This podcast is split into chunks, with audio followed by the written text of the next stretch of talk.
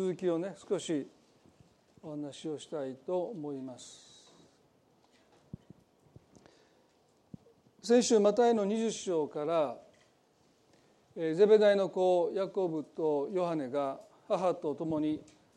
イエスのもとを訪ねてお願いがありますという母親の願いに対してイエスが願いとは何ですかと尋ねられた時に母母親がこう言いましたねマタイの20の21ですけども私のこの2人の息子があなたの御国で一人はあなたの右に一人は左に座れるようにお言葉をください。えー、彼らはキリストの苦しみに預かることを求めたわけではなくてイエス・キリストがイスラエルの新しい王になる時にイエスに次ぐ第2第3の地位を求めたということではね。まあ高い地位偉くなるということは高い地位を手に入れるということに。そしてそのことを聞きつけた他の弟子たちは非常に憤りました。そのことからも他の弟子たちもイエスに従った動機はヨハネやヤコブと同じ高い地位を手に入れることだったということが、まあ、はっきりしたわけですよね。まあ、口論している弟子たちをイエスは呼び寄せられてこうおっしゃいました25節で「あなた方も知っている通り違法人の支配者たちは彼らを支配し偉い人たちは彼らの上に権力を振るいます」世の権威高い地位とは何を意味するかというと、まあ、自分の意のまま自分の願い通りに人を他者を従わせるという、まあ、支配力だとお話をしました。ですから弟子たちが求めていたのはそういう力ですね。自分の意のままに自分の願い通りに人を従わせることのできる、まあ、その支配力というものを求めていた。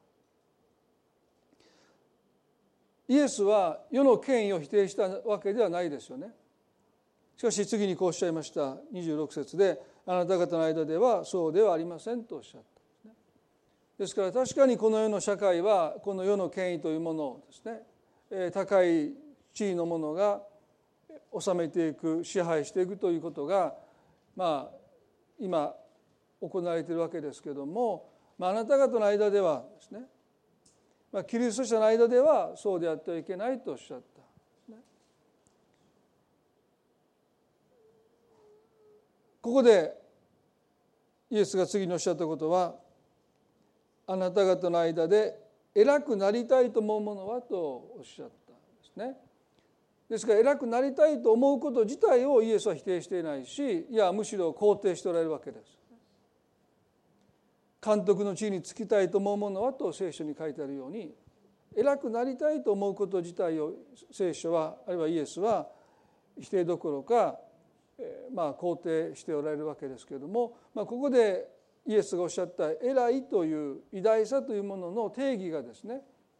弟子たちが求めた定義とは全く異なるわけです。それはその次の言葉から分かりますよね。あなた方の間で偉くなりたいと思うものは皆に使えるものになりなさいとおっしゃった、ね。まあ、ここにこのサーバントリーダーと言われる使えるもののリーダーというですね。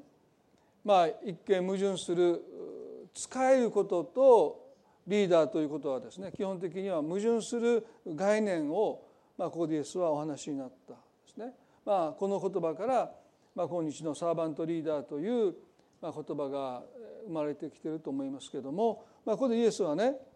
弟子たちはこのことを聞いて一見何をおっしゃっているのかよく分からなかったと思います。偉くなるということは使えられることであってねどうして偉くなりたいと思うものが皆に使えるものにならないといけないんですかって、まあ、とっても矛盾することをおっしゃってるかのように聞こえたんだろうと思います。でもここでイエスが偉くなりたいと思うものとおっしゃったこの偉大さとは支配力ではないですよね。ここでイエスがおっしゃった偉大さとは影響力のことですね。偉くなりたいと思うものはすなわち影響力を持ちたいと思うならばでも大切なことは影響力そのものは時には人を自分の意のままに人を自分の願い通りに従わせる力となりうるんですよね。ですから影響力の講師として使えるという手段をイエスはおっしゃられたですね。ですからカリスマ性なる人は影響力を持っていますよでそういう人は時にはその影響力を自分の意のままに人を動かすためにそれを使います。でそういうことをしてると支配力も影響力も基本的には同じようなものになってしまうんですけどもイエスはそこでおっしゃったことは使えるということを通して影響力を用いなさいとおっしゃったんですね。でここで言うとこの影響力とは自分の意のままに自分の願いのままに他者を従わせることではなくて他者が神の御心に生きるように影響を与えていくという意味での影響力ですね。ですからキリスト者の影響力とは他者がキリストに従うようにキリストの御心に生きるようにと励ますその意味での影響力なんだということですよね。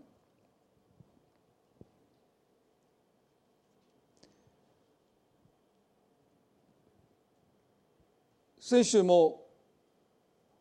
少しお話をしましたけれども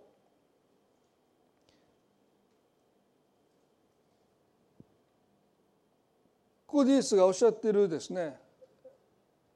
使えるものになっていくというすなわち真の偉大さを私たちが手にするために使えるものになるというここに私たちが求められているのはですね自己を超越するということなんです。まあ、そのことを今日少しお話をしていきたいなと思います。ヨハネの10の18でイエス様がご自身の持っておられる権威についてこのようにおっしゃいました。ヨハネ、えー、ごめんなさい。ヨハネの10の18で誰でも私から命を取った者はいません。私が自分から命を捨てるのです。私にはそれを捨てる権威がありそれをもう一度得る権威があります。私はこの命令を私の父から受けと受けたのです。ここでイエスは2つの権威を語られましたね。一つは捨てる権威。そしてその後に受ける権威ともおっしゃったんですね。この世の権威とは受ける権威です。偉くなることによって多くのものを受け取る権威というものが備わりますね。でもイエスが肯定されたイエスが進められた聖書的な権威とは捨てる権威です。イエスがご自身の神の御子であるイエス・キリストがご自身の持っている権威として最も強調されたのは捨てる権威です。そしてクリスチャンがこの方についていきたいと思う時に本当の偉大さを手に入れたいとそういう人になりたいと願うならば私たちが用いるべき権威は受ける権威ではなくて捨てる権威ですね。おそらくキリスト者の間で最も用いられてない権威は受ける権威です。ごめんなさい捨てる権威ですね。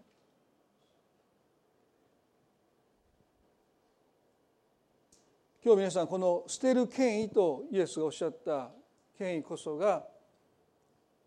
サーバントリーダーしもべのリーダーにとっての権威なんだということをですねもう少しご一緒に考えたいなと思います。マタイの16の24でイエスはこうおっしゃいました。誰でも私についていきたいと思うなら自分を捨て自分の十字架を追いそして私についてきなさいとおっしゃった。誰でも私のようになりたいと思うならば2000年経ってもキリストの影響力は衰えるどころか増し加わっていますねあの小さなイスラエルであのガリラヤで大工の息子として福音を語り始めたこのイエスの教えを今神の言葉として信じ受け取る人は世界で何十億ですよ今。3分の1近い人たちがまあ程度の差はあれですね。このキリストの言葉を神の言葉として自分の生きる指針として生きる力として生きる糧としてその言葉に従って生きようとしている、まあ、どこまで従い通せるかは別にしてねそれでもその言葉に従って生きようとする人たちが何十億人っているわけですよね。それも何の強制力もほとんどなくてです。まあ、皆さんがこの教会に今朝来たのも強制的に来た人は多分私一人ですよね。牧師ですからね。来ないといけないんですよ。今日はやめとこうかなって時々思う時あってもね強制ですからね。私だけですよ強制的に来てまあ、カリブさんもちょっと強制的に来てるかも分かりませんけど。皆さんは別に休もうと思えば休めるでしょ、ね、私はそういうわけにもう今まで二十何年間に1回だけ休んだのは追加マヘルニアで去年の8月ですよね。ベッドから起き上がれなかったのでまあもう行きたかったけど行けなかったんですね。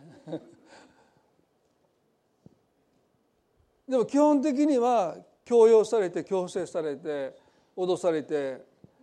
まあ親が子供を脅しながら教会来なさいっていうのはあるかも分かりませんがまあでも基本的にはねまあ本当に何の支配もなくこうして、ね、99%の人が教会に行かない日本においてねこの日曜日に日曜日の朝こうして皆さんが教会に来ているということはもう本当になんで来てるんですかと、ね、言われあの工藤先生というあの精神科医の先生がねある時ニューホープでニューホープでおっしゃったんですけど皆さんこんないい天気の日曜日にね何してあるんですかこんなとこでみたいな 冗談で言ったことを、まあ、彦根の方は皆さん割とえっと思ってあの真に受けて結構後のフォローが大変だったんですけどまあ冗談ですよ。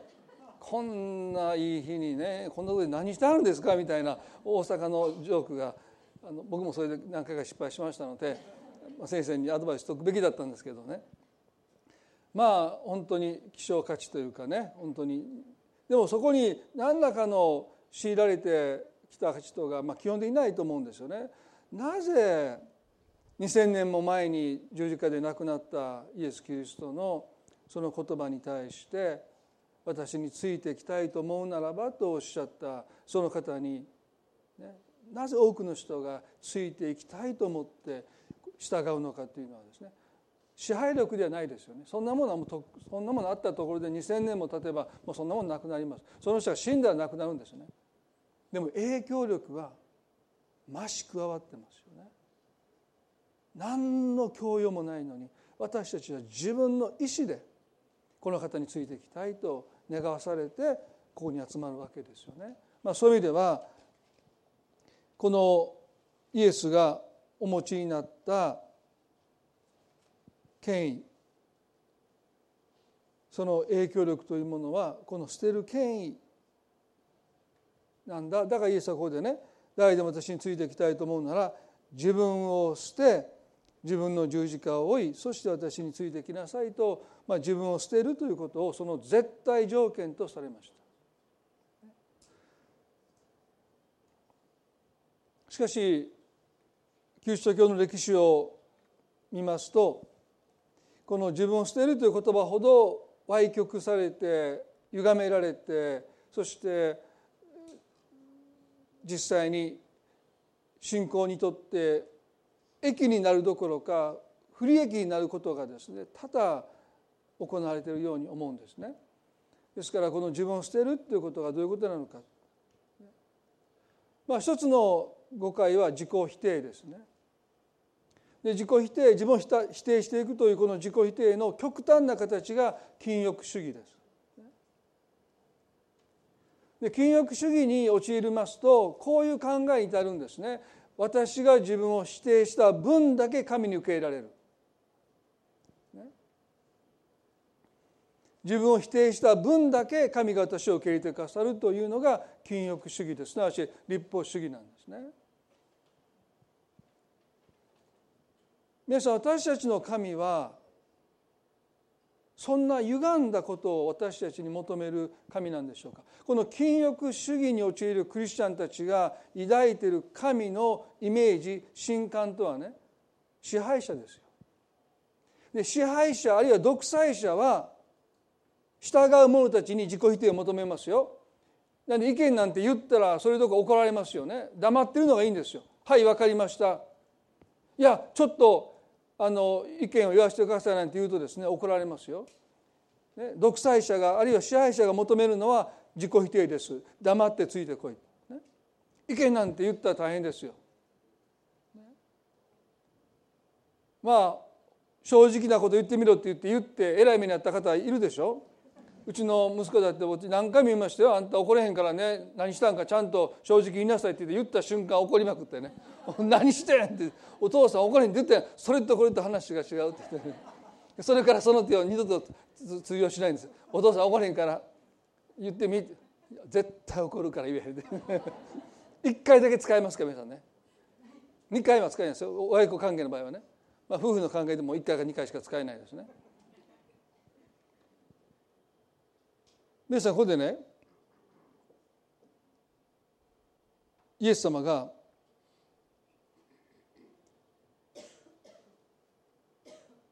私たちにそんな自己否定を求めるのか。逆でしょ。神は実にその一人子を与えるほどに弱いされた。御子を惜しまれたから何を惜しまれるだろうか。神様が求めてるのは愛の関係でしょ？ですからこのようについていくっていうのも従属ではないんですよ。ついていきたいからついていく。でその時の絶対条件として神が私たちに求められることは相互の関係お互いの関係です。お互いが喜んで犠牲を払う関係じゃないと愛の関係生まれないですね。どちらかがいつも犠牲を払ってる。それはいびつな関係ですよ。ですから神は私たちが自分を否定した分だけ私たちを受け入れてくださるなんていうことを神が求められるはずがないんですね。でしょ？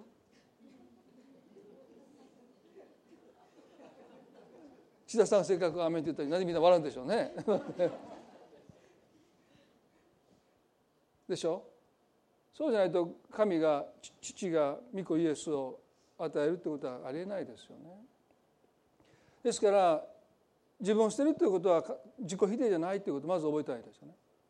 神は私たちが自分を否定した分だけ私たちを受け入れてくださるような支配者でも独裁者でもありません。神は愛なりと書いてあります。神が私たちに求めるのは私たちが私らしくですねあくまでも自発的に犠牲を払うことを求めておられますけれどもそれは決して自己否定ではないということをまず覚えたいですね。最近ある本を読んでいました。今日修法にもその本の訳を私が勝手に訳して、まあ、時間がなかったのでそんなにあのちゃんと訳してませんけどもこのティモティモシー・ケラーという今米国で最も影響力のある牧師なんですけれどもニューヨークで牧会をしてるんですね。で彼がそのこういう本を書きました「The Freedom of Self-Forgetfulness」まあ、日本語に訳ベタで訳しますと自分のことを忘れることのできる自由ですね。まあ先週私は自己超越というお話をしましたけど全く同じ意味ですね。自分のことを忘れることのできる自由だからね言いました先週ねお子さんが高熱を出してお母さんがもう気の身気のままで病院に行く時のまあ自分のことを忘れて化粧もしないもう上のジャージと下のジャージがバラバラで靴下も交互にバラバラでねもうなんかとんでもない格好してでも病院にとりあえず子供のことを優先して、まあ、連れていく時の母親の愛ですね、まあ、そこでお母さんが化粧室で30分こもこもって出てこなかったりとかですね。もう毛皮のコート着てなんかバッグ持って行ってたらもうそんな人はまあまずいないですよね。まあどんなお母さんだって一瞬というかある時間子供のことを思うことで自分のことを忘れることができるそれが一つの愛の表れですよね。ですから The freedom of self-forgetfulness っていうのはまさに私たちにとって自由とは自分から解放されることなんです。私たちを束縛しているのは私たち自身ですよ。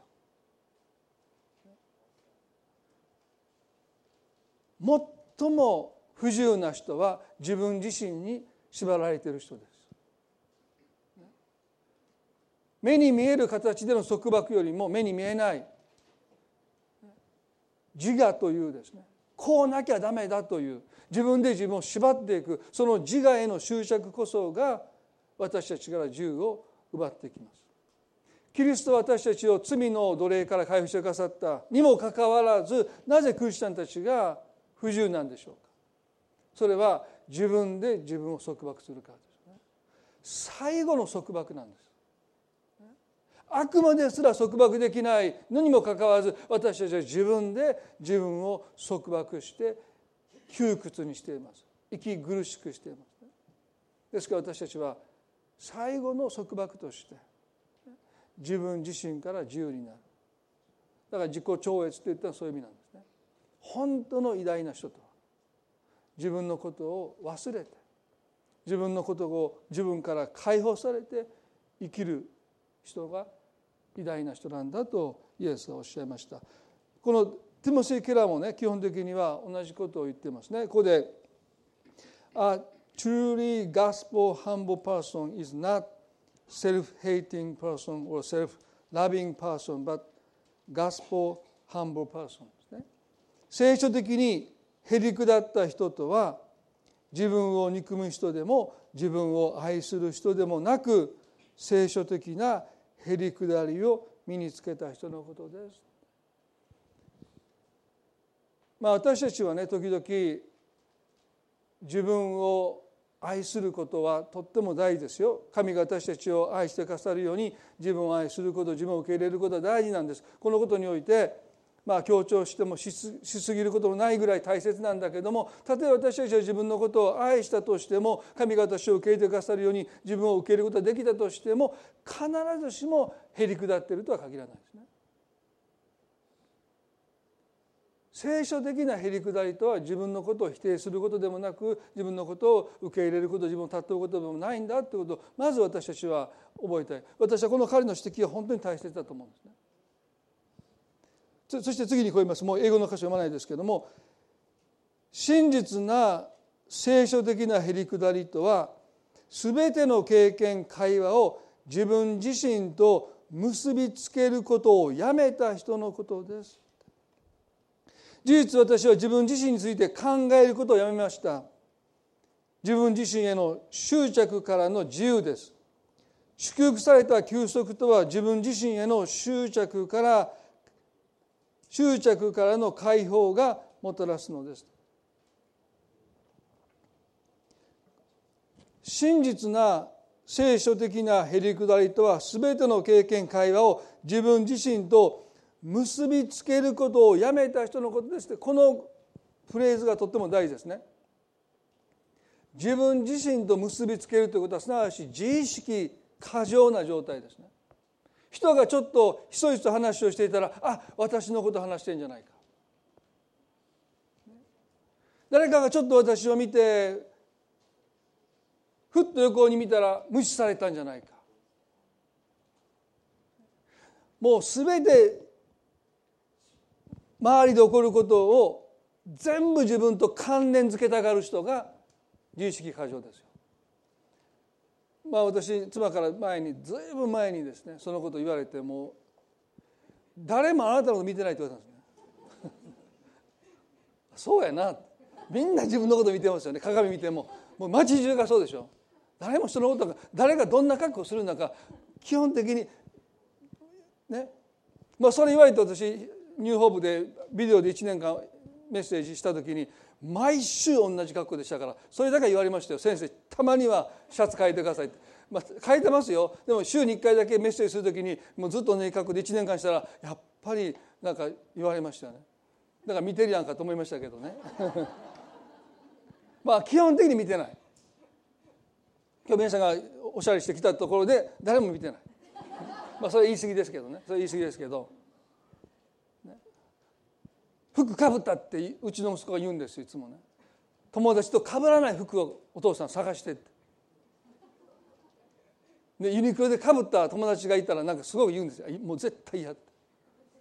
自意識過剰ですよね。かぶらない服なんかないですよ。一緒の車嫌の人いるでしょ？横に一緒の車と。いいんですよそんな。誰も気にしてないからね。全ての会話全ての経験を自分と結びつける、ね、なんか混んでるわここ人いっぱいなってあなたがいるから混んでるっていうのもあるんですけど、ね、全てが自分が中心なんですよね。ですから自分を捨てるということは自分を否定することでもないし自分のことを粗末にすることを蔑むことでもなくて自分のことを横に置ける人ですね。自分のことを忘れることできる人。自分は大切なんだけども、ね、それを粗末にするという意味じゃないんです。自分を捨てるということはね。でも大切な自分なんだけどもでも自分のことを忘れることができるというですね。ですからこのティモシー・キラーは本当にへりくだりを身につけているかどうかのテストは次のように書いてますね。自分自身への執着からの解放度をテストする方法は批判に対して傷つかない程度によります。ですからへりくだった人とは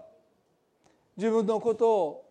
大切にはするんだけども自分のことを忘れることができる人ですから、ね、例えば批判されましたするとその人はねあなたのおっしゃる通りかもしれませんって言える人なんです。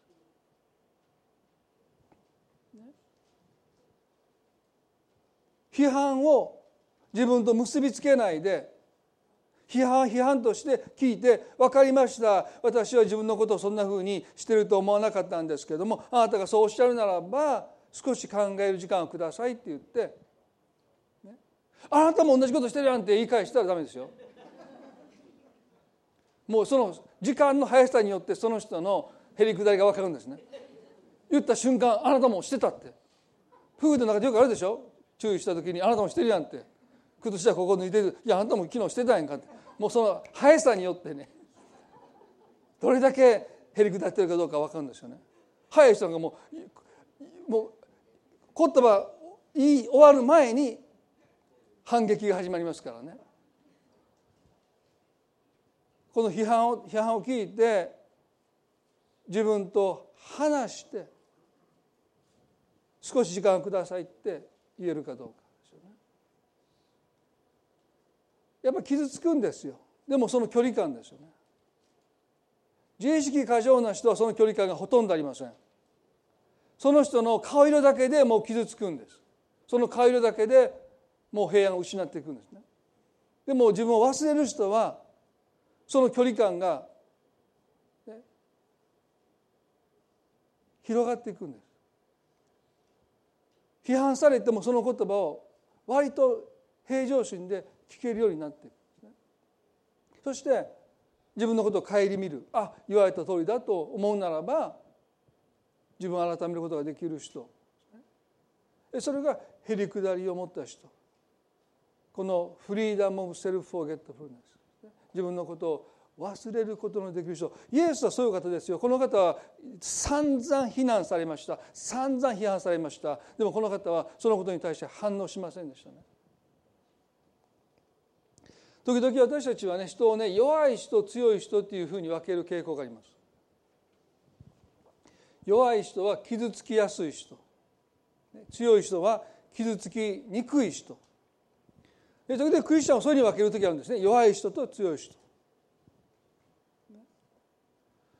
でも基本的には自分へのこだわり自意識が過剰であるということにおいて弱い人も強い人も基本的に同じですただその現れが何か言われて傷ついて落ち込むのか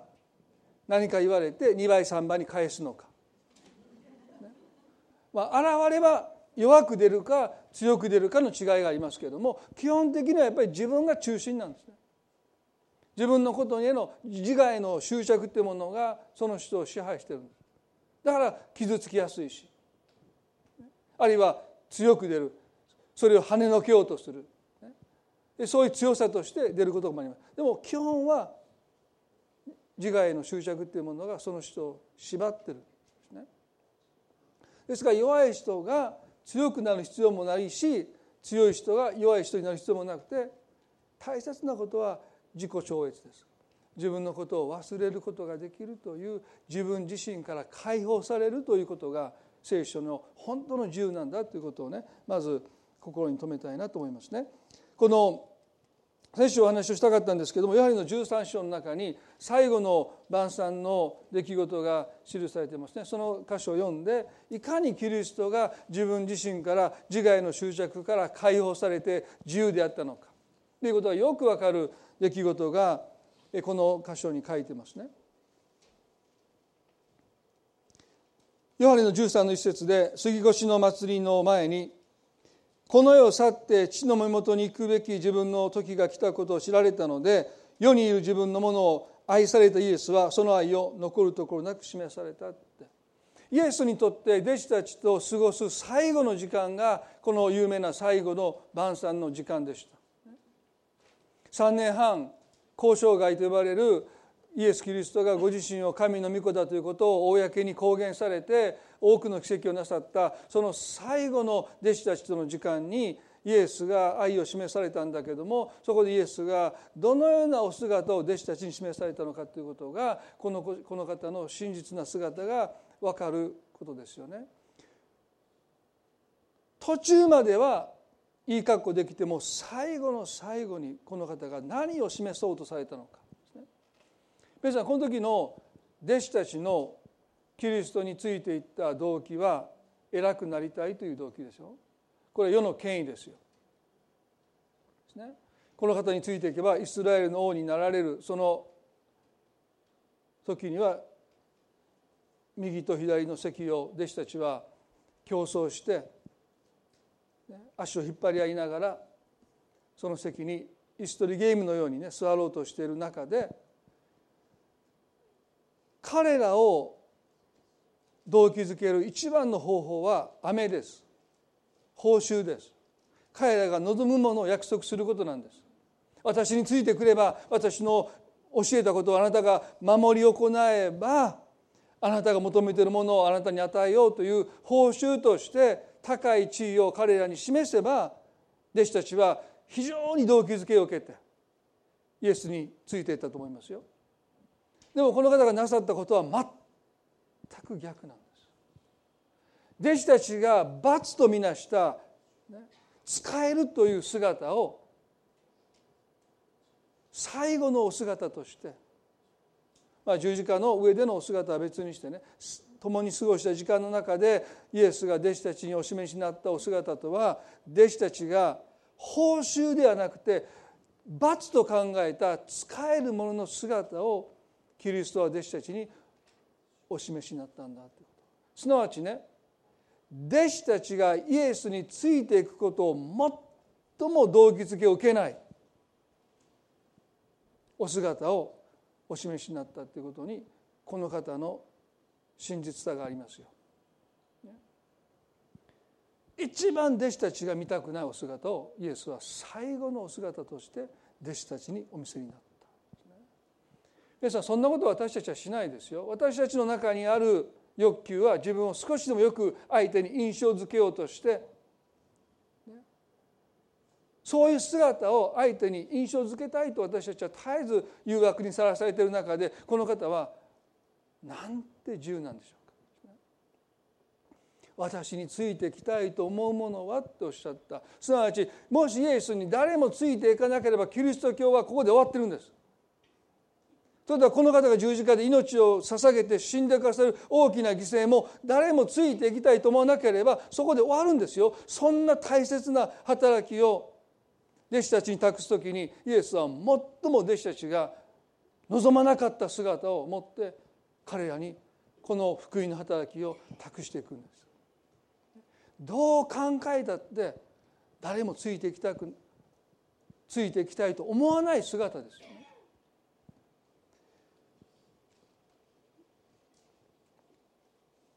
13の4で夕食の席から立ち上がって上着を脱ぎ手拭いを取って腰にまとわれた。こんな姿弟子たちは見たくないんですよ。あなたについていくということは私たちもそうしないといけないんですか？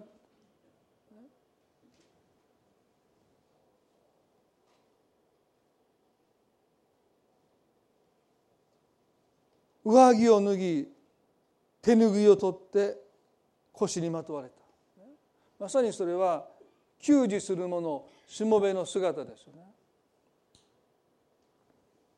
それからたらいに水を入れ弟子たちの足を洗って腰にまとっておられる手拭いで拭き始められた。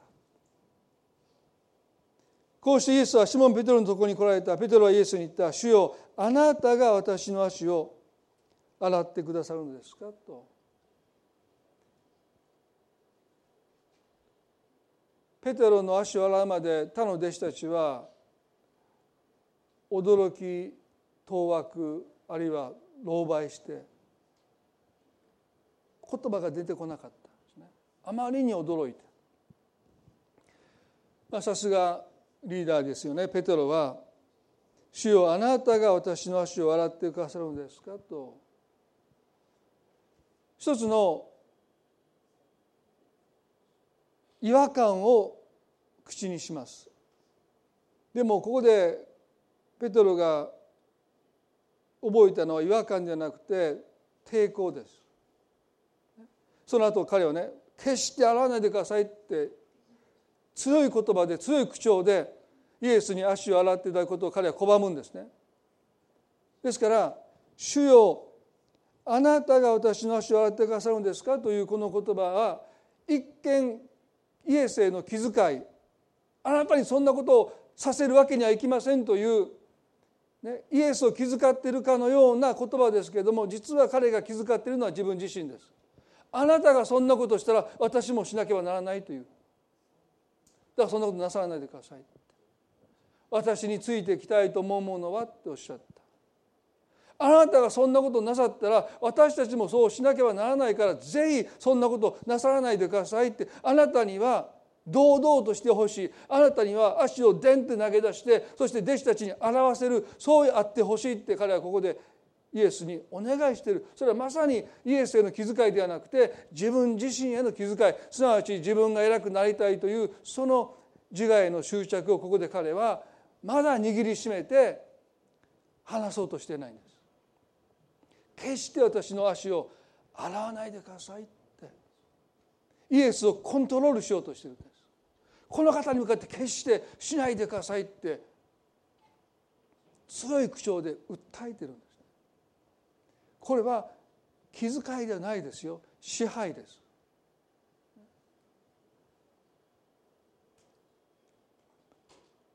弟子のリーダーであったペテロでさえも自我への執着にとらわれて挙句の果てに彼は自分の意のままにキリストを従わせようとしている。決して洗わないでください。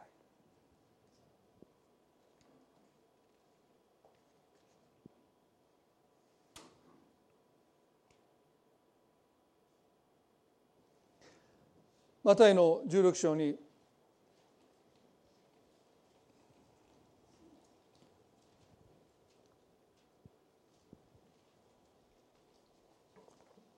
イエスがエルサレムで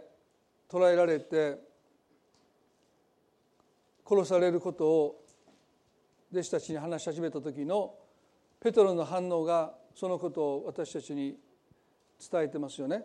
マタイの16のごめんなさい18のあごめんなさい16ですねマタイの16の21その時からイエス・キリストはご自分がエルサレムに行って長老最初立法学者たちから多くの苦しみを受け殺されそして3日目によみがえらなければならないことを弟子たちに示し始められた。ここでイエスは福音の全貌ですね。捕らえられて苦しめられて殺されるんだけどもよみがえることもおっしゃってるんですね。ですから弟子たちはそれを聞いたならばエクサイトすべきでしょ。あなた捕らえられて殺されるかもしれません。でもあなたは死の力を打ち破ってよみがえってくださるということが福音のフルパッケージですからそれを聞いて弟子たちは歓喜の声を上げてもおかしくないのにペテロは何てしたのか私たちが福音を語る時にこのイエスの言葉を語るわけですよ。キリストは、ね、苦しみに遭いそして死に3日目によみがえってくださったというのが福音でしょ。それをイエスが語ったんだけどペテロは何て言ったのか。主よ神の恵み恵みがありますようにそんなことがあなたに起こるはずがありませんって福音を否定するんです。どうして？キリストが捕らえられて殺されるっていうことで終わればもちろんねそんなことが起こるはずがありませんっていうのは分かりますよ。でもよみがえるっておっしゃったんでしょ本来ならばそのよみがえるという神の圧倒的な勝利に対して弟子であるペテロは喜びを持って応答すべきですよ。でもなぜよみがえることまでイエスはおっしゃってるのにもかかわらずよみがえりも含めてそんなことが起こるはずがないって福音を全否定したのかそれはイエスには捕らえられて死んでもらったら困るからですね。たとえ復活しようがそんなことは眼中にないんです。この方がイスラエルに行ってエルサレムで王になることしかペトロには監視がなかったんです。だから捕らえられて殺されてよみがえったところで彼にはそんなことどうでもよかったんです。あなたには王になってもらわなければ困りますってペトロはイエスに語ってる。でもそれは気遣いという神の御恵みがありますようにという気遣いというカモフラージュで気遣いという覆いのもとで彼の自我への執着が隠されている。そして彼自身もそのことに半分気が付いてない。ペトロという人はねそんなに悪い人じゃないんです皆さんね。悪く言ってますけど。そんなに悪い人じゃないと思います。単純だけです。だから半分彼は本気で気遣ってるんですよ。神の恵みがあなたにありますようにって彼本気でそう思ってるんだけどでも実のところ彼にそう言わせてるのはあなたには王になってもらわなきゃ見返りがありません。あなたに従った3年半の報いから漏れてしまいますからあなたにちゃんと王になっていただかないと困りますって彼はイエスに言ってる。んだからイエスは何とおっしゃったんですね。ペトロよ優しいのと言わなかったですよね。下がれサタンですよ。もうめちゃくちゃ厳しい言葉下がれサタン。イエスはペテロがサタンだと言ったわけじゃないんですよ。次にこう言いました。あなたは私の邪魔をするものだって。邪魔をする働きとしてイエスはここでペテロの自我への執着を退けられたんです。下がれサタンとはすなわちね言い換えれば自我への執着神だからその次にこう言いましたよ。あなたは神のことを思わないで人のことを思ってる。私たちはねこのことを別にそんなに重く受け止めないんですよ。でもイエスは「下がれサタン」って言ってそのことを退けられたということはね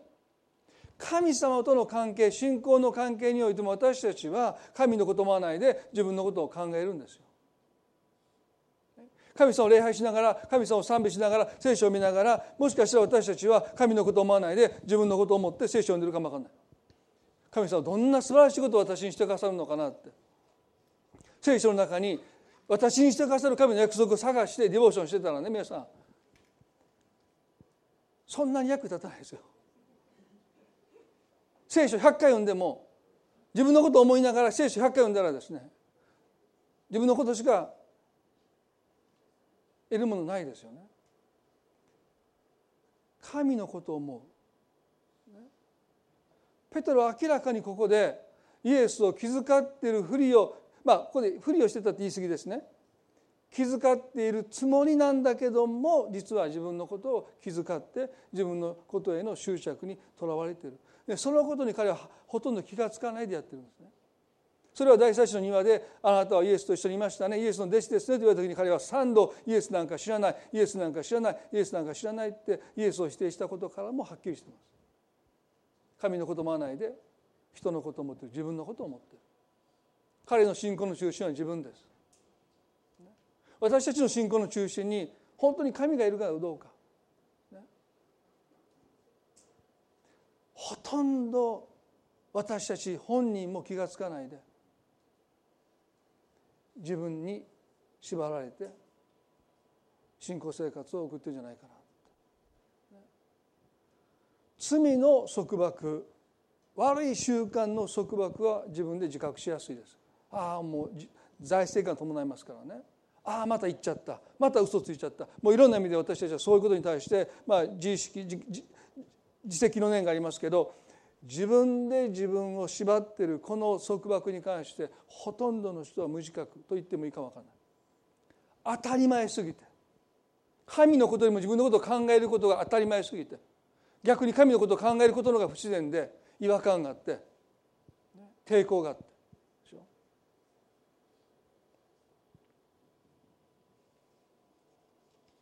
あなたは神のことを思わないで人のことを思っている。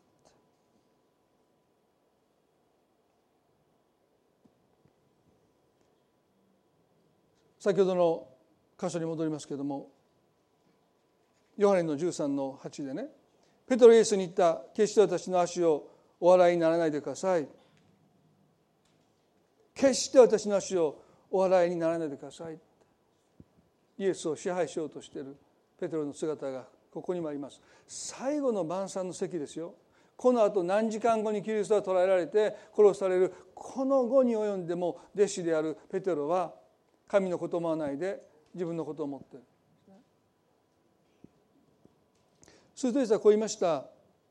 もし私が洗わなければあなたと私と何の関係もありませんとおっしゃった、ね、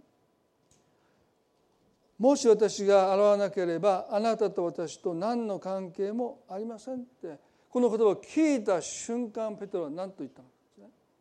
主よ私の足だけでなく手も頭も洗ってくださいって言って手と頭を出すんですよ。なんでこんなことするんですか？報いから漏れるからですよ。他の弟子を洗ってもらってるのに自分だけが謙遜を装ってイエスへの気遣いを装いながら足を洗ってもらわなければ関係ないと言われた瞬間ですよ。その瞬間手と頭を出してるんですよ。もし僕がイエス様だったらね頭張ってますよね。間違いなく。この調子者。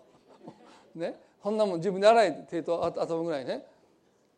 でこの変わりようが謙遜さじゃないことがはっきりしますよね。本当に謙遜だと、ね、足だけ出すんですよ。でも手も出して頭も出してということは彼が求めたものは報酬です。報いです。自分の自我が自分の願いが自分の思いが果たされること。それをペトロは求めてるんですね。人間というのは本当に自我の塊なんだなということをね。神の御子であるイエスが自ら膝をついて弟子であるペテロの足を洗っていてくださるこの後に及んでもやっぱり自分のことを考えてる。どこまでも自我への執着は私たちを束縛するんです。でもイエスはね私についていきたいと思うならば自分を捨てなさいとおっしゃった。私たちには自分を捨てる権威というものをもうすでにキリストを信じる信仰によって私たちは頂いている。私たちはそれを使わないだけです。受ける権威ばかり使おうとします。でも捨てる権威を私はどれだけ使っているのか。本当に自由になりたいと思うならば私たちはこの頂いている捨てる権威を使うべきです。すなわち私の願いを神にそのまま申し上げることは大切だとおっしゃい伝え皆さんにお伝えしてますよね。でも私の願いというものを否定しないででも御心がなりますように。それは決して私の願いというものを軽んじたり疎んじたり、ね、抑圧するんじゃなくてそのまま申し上げるんだけれどもその上でイエスに御心がなりイエスが祈られたように御心がなりますようにという御心を優先させるということは自分を捨てるということなんです御心がなりますように。このことをしたら神が喜ばれるのか悲しまれるのかということを考えて。私は嬉しいけどもしかしたら神様悲しむのかなって思ったら私たちは自分の感情よりも神が悲しまれるならばもうそれを私はしませんというのが自分を捨てることですね。神様がどのように考えられるのか神様がどのように感じられるのか神様がどのように思われるのかそれが神のことを思うということですよね。それは自分のことを大切にすることをと矛盾しません私たちはどこまでも自分のことを大切にするんだけどもその上に神のことを思うということを絶えず優先させていくということがキリストについていくものに求められる自分を捨てるという行為です自己否定でもない。御心がなりますようにあなたが喜ばれることを私もしたいという。皆さん今日この自分の自分自身から自由になる自我の執着から解放されるということが私たちが本当の意味で偉大なものになっていくあの日最後の晩餐の席で弟子たちは誰一人として立ち上がってイエスの足を洗いませんでしたね。それはイエスの足を洗う弟子が12人の中で一番低いものとみなされることを彼が恐れて立ち上がることができなかった。なんて不自由な姿がそこにあるんでしょうか、ね、私たちは自由に使えるものになりたいですね。神様は私たちを召してくださったその働きに自由に自ら与えていくものになりたい、許す時に私が許したら相手が突き上がるんじゃないか許したいと思うんだけどそんな恐れで許せない人がたくさんいますよね。なんて不自由なんでしょうか。捨てる権威。自分のことを忘れることができるというのは愛の最も強い表現なんですよね。今日その権威を私たちはもうすでに頂いているものをねイエスがお持ちになったように私たちも用いていきたい。一言祈りたいと思います。どうぞ目を閉じていただいて。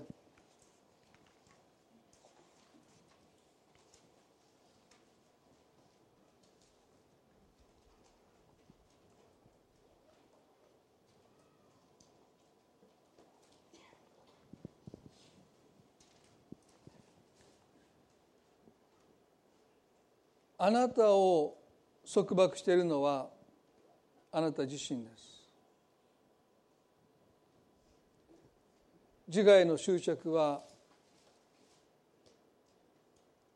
いつも神とあなたを敵対させます。神様との関係であなたが葛藤を覚えるのは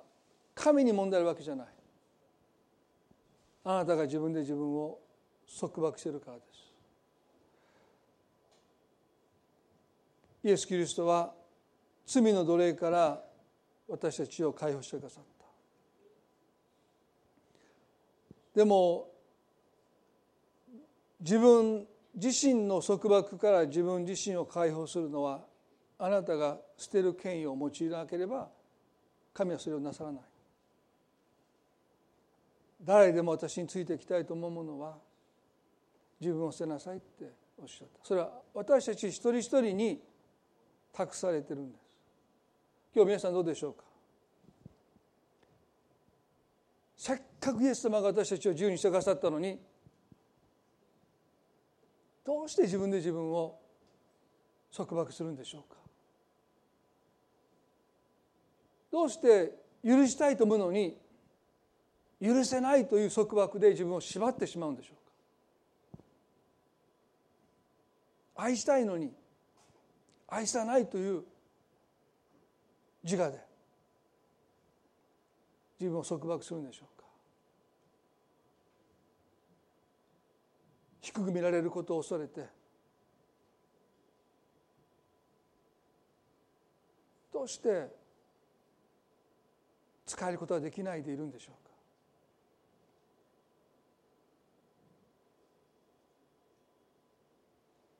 私たちは捨てる権威を今日もう一度見つめて自分自身から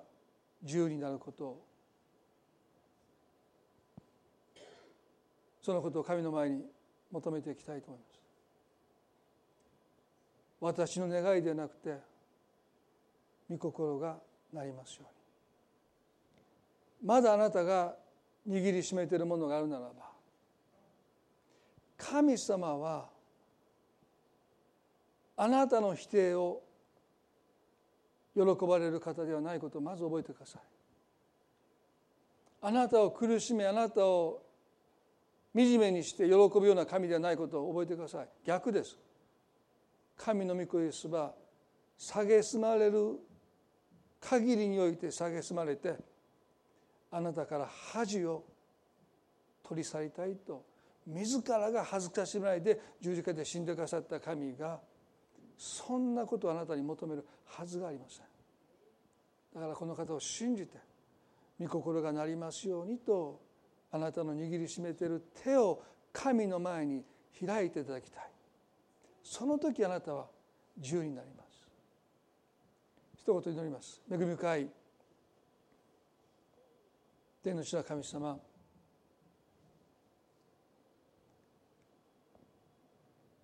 あなたは支配者でもないし独裁者でもありません。私たちの否定を求める神ではありません。神が私たちに求められるのは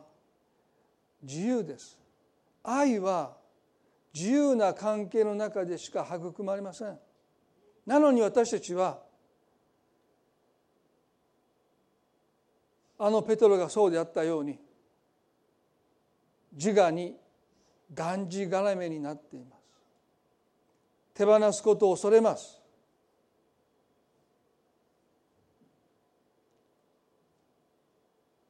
神までもコントロールしようとします。決して私の足を洗わないでください。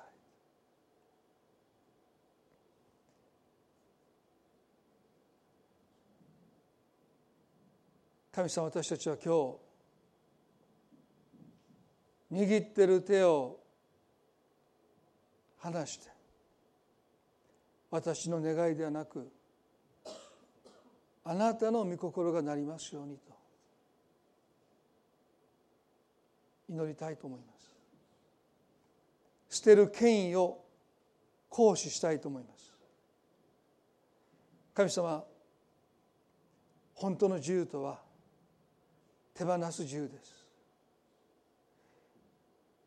今日まだ自分がとらわれてる。すなわち私の葛藤平安を奪うもの。私を悩ませてるもの。私をイライラさせるもの。そのものに自我への執着が隠れている。神様御心がなりますようにというこの捨てる権威を用いてどうぞ私たちがそれを手放すことができますように。私のために自分の命を失った者は命を得るとおっしゃった。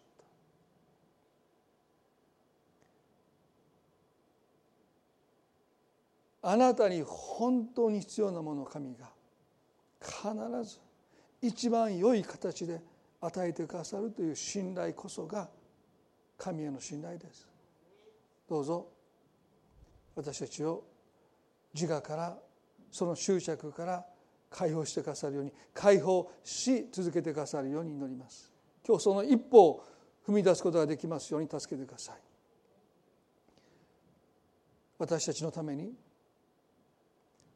十字架の上でご自身を捨ててくださったこのお方の中に真の偉大さが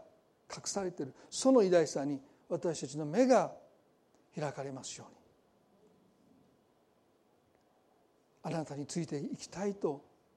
私たちが心から思えますように目を開いてください。感謝し愛する私たちの主イエス・キリストの皆によってこの祈りを見舞いにお下げいたします。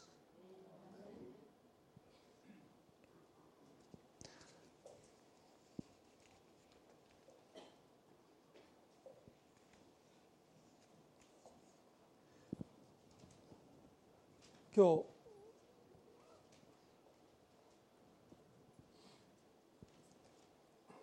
このメッセージの中でぜひね1週間神様が心を探ってくださって最も平安を奪ってる出来事皆さん苛立たせること神様が何か私の邪魔をしてるって。まさにあのペテロのイエスを制した時の彼の思いはねイエス様が私を邪魔しようとしてるって。逆なんですね。あなたが神のことを邪魔してるんだとおっしゃった。もしそんなことを神様との関係の中で感じ取られる方がいるならばそこに次回の執着が隠れていますね。その執着から神様を解放したいって願っていると思います。気づきが与えられるように祈り求めていただきたいなと思いますね。それではどうぞ皆さん立ち上がっていただいてご一緒に賛美を捧げたいと思います。膝をかがめて捧げます主よ。あなたがすべて。人生に意味与え愛され導くお方。け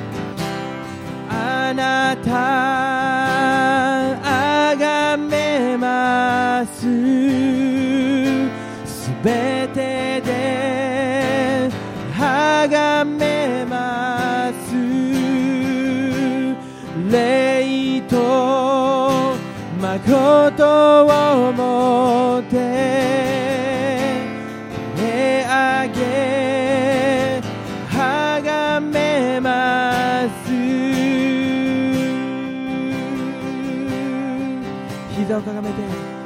膝をかがめて捧げます主よ。あなたがすべて。人生に意味与え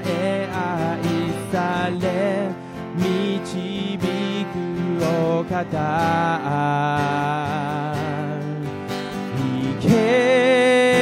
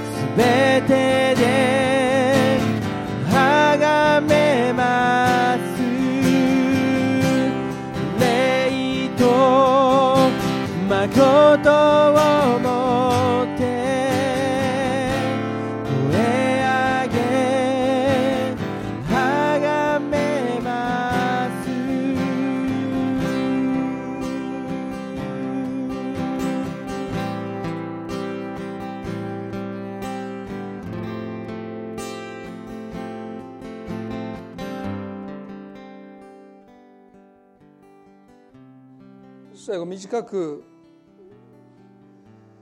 ご一緒のために祈る時間を持っていただきたいなと思うんですね。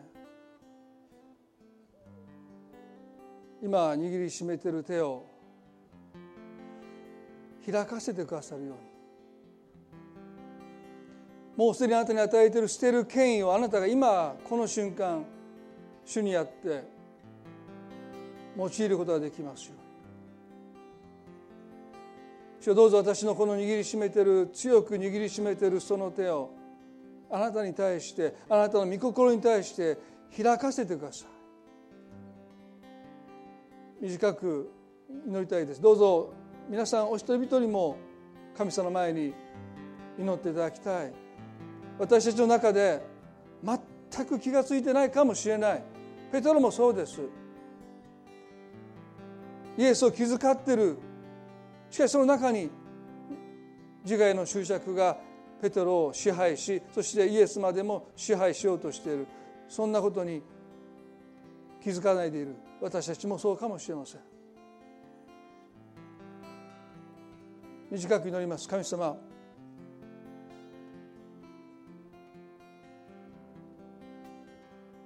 もう何年も何年も強く握りしめてきたのでもう手の感覚もないぐらい。もう強く握りしめてるとさえも思わないぐらいに固く閉ざされてるこの手をあなたの御心がなりますようにというその御心に開かせてください。束縛とも思ってないかもしれません。外からの束縛じゃないからです。自分で自分を束縛してるからです。でもこれほど強烈な束縛はありません。これほど私たちの人生をがんじがらめにしてキリストについていくことを邪魔している拒んでいる妨げている束縛はありません。イエス様どうぞ。握りしめている手をあなたの前に開かせてください。あなたが約束してくださった自由を持ってあなたに使いつつ生きることができますように。御心に仕える人生。神様が私たちに持っていてくださるその計画にまっすぐ従って歩むことができますように。主をどうぞ今この祈りをあなたが聞いてくださって手の感覚を戻してくださって自分がそれを強く握りしめてるんだということに気づかせてくださってその手を開けることができるんだというその自由が与えていることに気づかせてくださってその手を開くことができますよ。主よ今日解放を与えてくださることを祈ります。その解放がもうすでに始まっていることを感謝します。愛する私たちの救い主癒し主そして解放主なる主の皆によってこの祈りを見舞いにお捧げいたします。それではどうぞお座りください。礼拝これで終わりたいと思いますけれどもえっと一つあの忘れてましてまあ忘れてたというか1月のお誕生日のこともうすっかり忘れてもう次